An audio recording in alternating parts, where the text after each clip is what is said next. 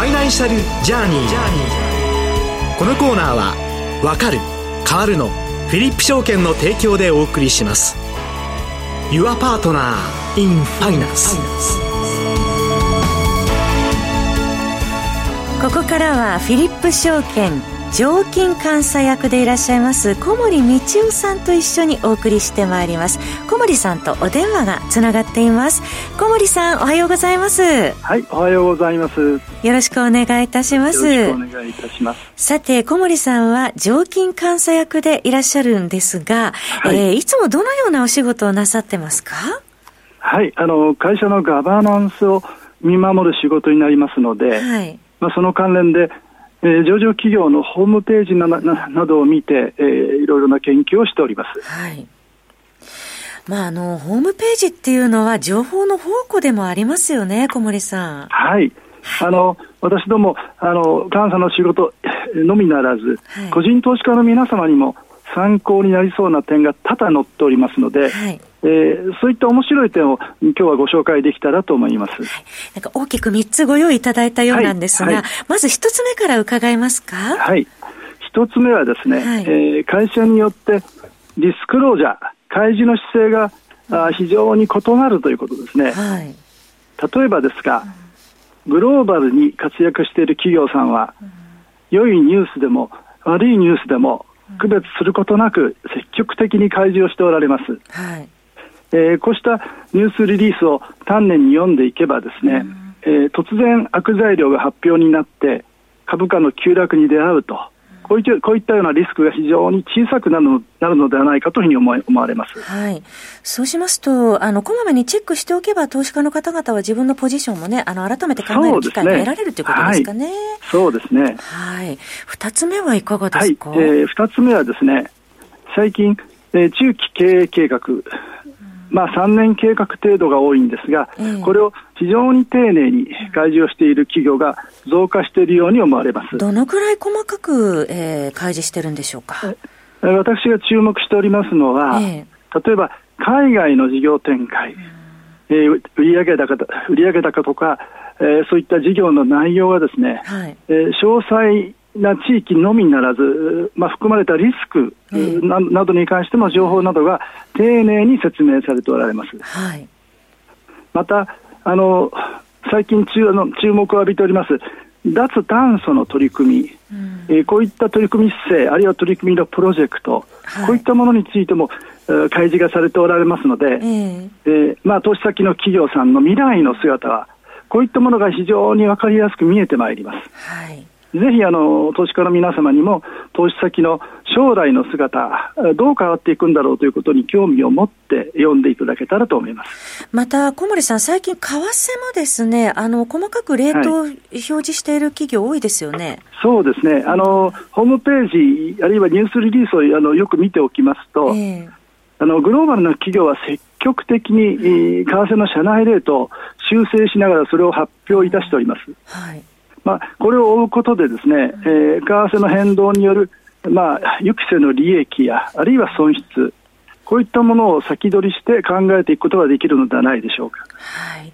また、小森さん、あの、中期経営計画ですけれども、最近3年計画出す企業が多いと思いますが、はい、いかがですか？やっぱり3年ぐらいを見て、1年目の進捗率がどうか、あるいは2年目の進捗進捗率がどうかというようなことを丁寧に、丁寧に説明をいただけますと、ですね、えー、えー、この会社の経営、あるいはプロジェクトの推進力、こういったものの評価がしやすくなっているんではないかと思います。うん、はいあの、ご自分の持っている、えー、株の、まあ、企業ですね、その将来の姿が、はい、見えるということでも重要でもありますよね。はい、ととても面白いポイントだと思います。はい。えー、そして3点目ですが、いかがでしょうか？はいえー、3点目はですね、あの上場企業の中には、必ずしも開示に積極的ではない、まだまだ保守的な企業さんも多々ございます。そういう企業のに対しては、個人投資家はどういうふうに見ておけばよろしいんでしょうか、まあ、これはあのもちろんあの、そこに、えー、開示がないことで、リスクがあるという捉え方もできるんですけれども、はい、逆にですね、先ほどの為替の社内レートの発表のようにですね、発表されないがゆえに隠された利益がそこに残っているという、要するに今後、積極的に、えー、変わっていくという可能性がまだそこにはあるという見方もできまして、はい、まあ、あの上級の投資家さんにとってはですね、えー、こういった開示姿勢の違いで投資のチャンスが見つかる、そういう可能性があるんではないでしょうか。はい、積極的に変わる前にそのチャンスを見つける、ね、ということですかね。はい、はい、えー、ところで、えー、小森さんに伺いたいのですが、えー、普段財務情報というのはどのようなところをチェックすると私たちはいいんでしょうか？そうですね。あの、うん、大きなポイントとして申し上げておきたいのは、はい、やはり減損処理の可能性があるかどうかというところが、あの投資の判断で大事なポイントになります。現存処理の可能性のところですか？はい、はい。特にですね、はい、あの新しいプロジェクト、まあ、大型プロジェクトが最近はたくさんの企業で行われておりますけれども、えー、これは必ずしもすべてが成功するわけではございません。ん。そうしますと、こういった新プ新プロジェクトが利益を生まない場合に、あのまあ、3年後に減損処理が発表になったりすることで株価が急落する可能性もございます。はいまあ、そうしますと、ニュースリリースでございますとか、あるいは海外の訴訟の発生の情報ですとか、はい、こういったものをしっかり見ておくと、将来の減損処理に備える、自分のポジションテイク、リスクをどう取ってるかを判断する一つの材料になるんではないかと思います。はいえー、現存処理をししているかどうかというところですね。そう、ね、えー、そういうところも要チェックというところなんですね。はい、よくわかりました。今回は小森さんには、まあ、企業のホームページは情報の宝庫であるよということで、はい、えー、個人投資家の皆さんにも参考になりそうな点を大きく3つ、リクスクロージャー姿勢の違いですとか、中期経営計画を丁寧に開示する企業が増加しているですとか、まあ、開示に積極的な企業もあるけれども、積極的に変わっていく可能性もあるので、ここチャンスと捉えることもできるんだよということを、そうですね、えー、お話しいただきました。えー小森さん、また機会がありましたら、えー、ぜひ財務の情報を見ていく上でのポイントなどもね、引き続きお話を伺えればと思います。はい、かしこまりました、えー、今回はどうもありがとうございました。とんでもございません。ありがとうございました。えー、フィリップ証券常務監査役小森道夫さんにお話を伺ってまいりました。えー、それではここでフィリップ証券からウェブセミナーのお知らせです。2023年もあと少しとなりました。振り返ってみると世界情勢を揺るがす大きい出来事がたくさんありました。アメリカ、中東情勢、ウクライナナ情勢は今後どうなっていくのでしょうか。今回のセミナーはそんな世界情勢を振り返りながら2024年の相場に大きな影響を与えそうな世界情勢について国際情勢 YouTuber 石田和康氏と展望する1時間半。講師の石田和康氏は世界50カ国以上を旅して各国の要人や大企業との強い関係を構築し国境を越えたプロジェクト数々と成功に導いてきたグローバルプロデューサーであり、ご自身の YouTube チャンネルでは19万人の登録者数をを抱えていらっしゃいます。そんな世界中の情勢を肌でしっかり感じている石田氏ならではの視点からお話しいただきます。フィリップ証券ウェブセミナー2024年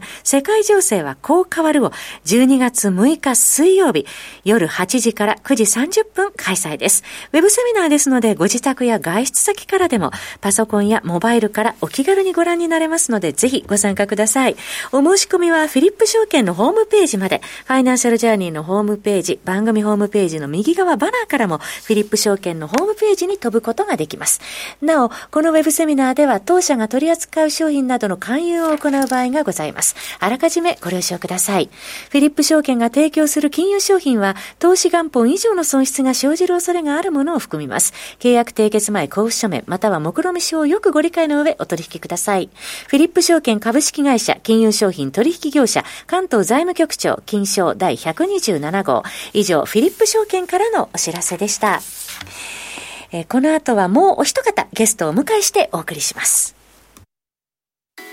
フィリップ証券は、わかる変わるをブランドコンセプトに、投資のことがわかる、分かって参加する楽しさを皆様へお伝えしています。いつでもお客様の良きパートナーとして、対面営業、オンライン、法人営業、上場支援など、お客様に合ったご提案が可能です。多様な投資商品が登場する現代社会。投資がわかると意識が変わる。意識が変わると世界が変わる。Your Partner in Finance フィリップ証券。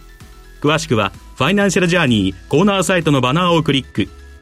当社が提供する金融商品は価格、金利水準、為替等の変動や発行者等の信用状況等の悪化等により、投資元本以上の損失が生じる恐れがあるものを含みます。契約締結前交付書面、または、目論見書をよくご理解の上お取引ください。フィリップ証券株式会社、金融商品取引業者、関東財務局長、金賞第127号。ここからはマットキャピタルマネージメント代表取締役社長今井正人さんと一緒にお送りしてまいります。今井さんとお電話がつながっています。今井さんおはようございます。あおはようございます。よろしくお願いいたします。はい、えー、さて、今回はアメリカの利下げの可能性についてというテーマで伺ってまいりますが、足元円相場が一時146円65銭前後ということで、146円台まで円高が進行しております。現在は147円挟んでの動きになっておりますが、今井さんこれどうご覧になっていらっしゃいますでしょうか？まあ、あの、年末までっていうのは実はあんまりはい、あのテーマがもうなかったんですね、えー、えー、あの12月の FOMC ももう、えー、据え置きがほぼ決まっているっていう感じで、はい、なかなか材料がないなっていう中で、えー、っと急にここに来てその、まあ、あアメリカが来年の、えーまあ、春先ぐらいですね、えー、に利下げをするんじゃないかっていう観測が急に出てきて、はいまあ、あの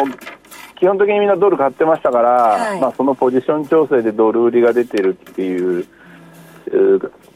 まあ、そういう相場展開ですよね。はいそうですね。このところ要人からもかなりハト派的な発言も相次いでますよね。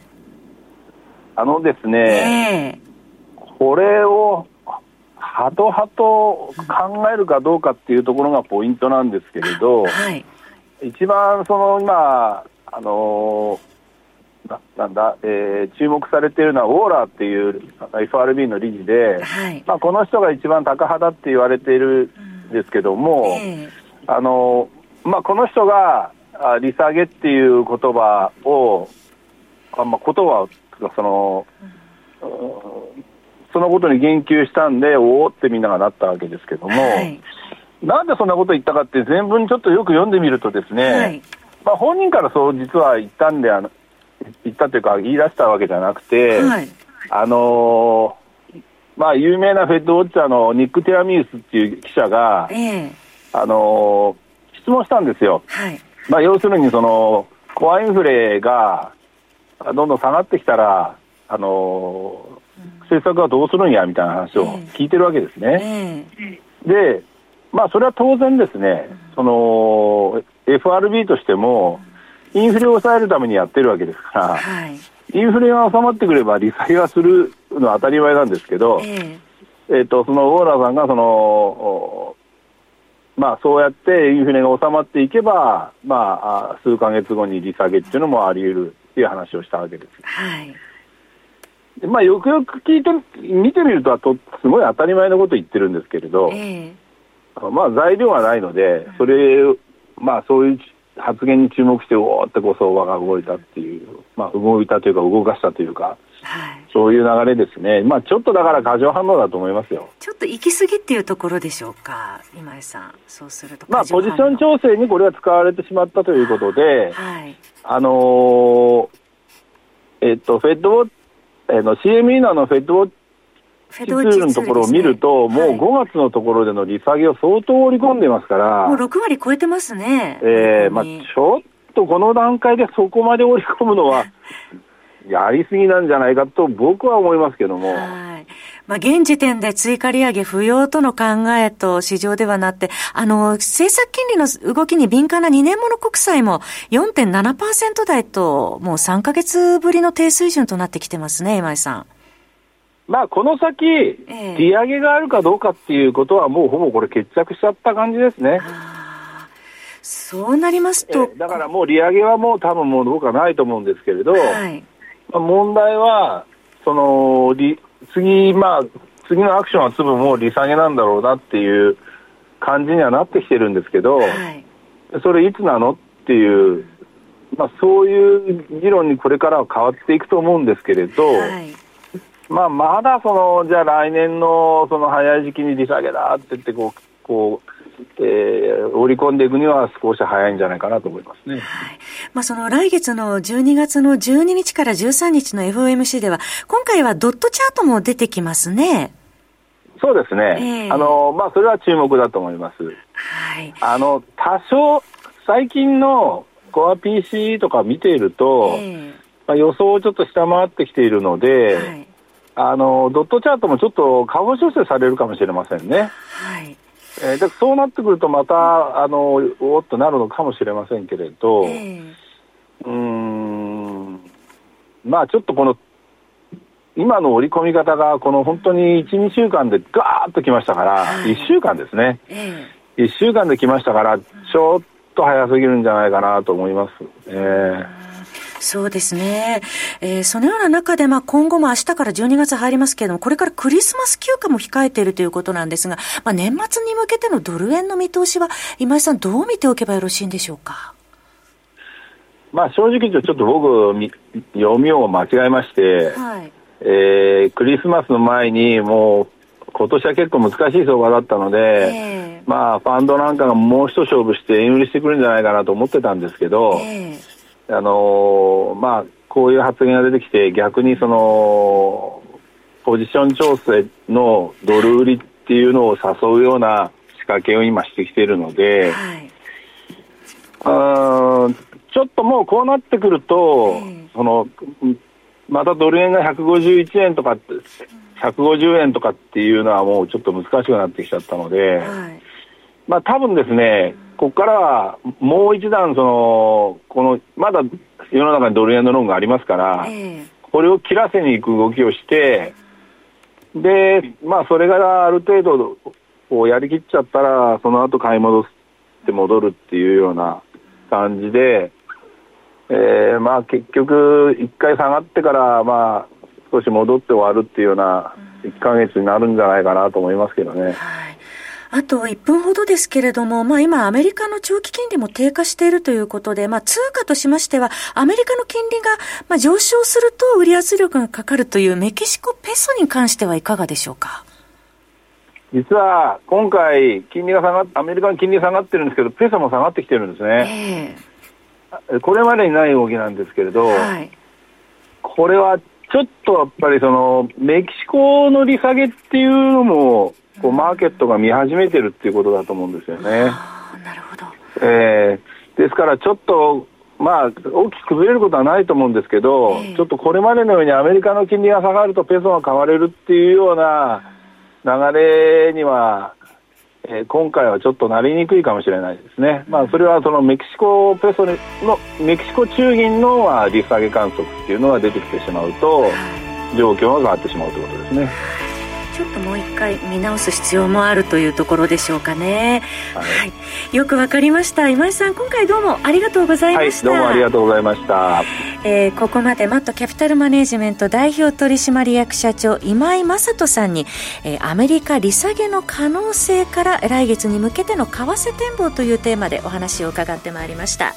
ファイナンシャルジャーニー。このコーナーは、わかる、変わるのフィリップ証券の提供でお送りしました。Your Partner in Finance。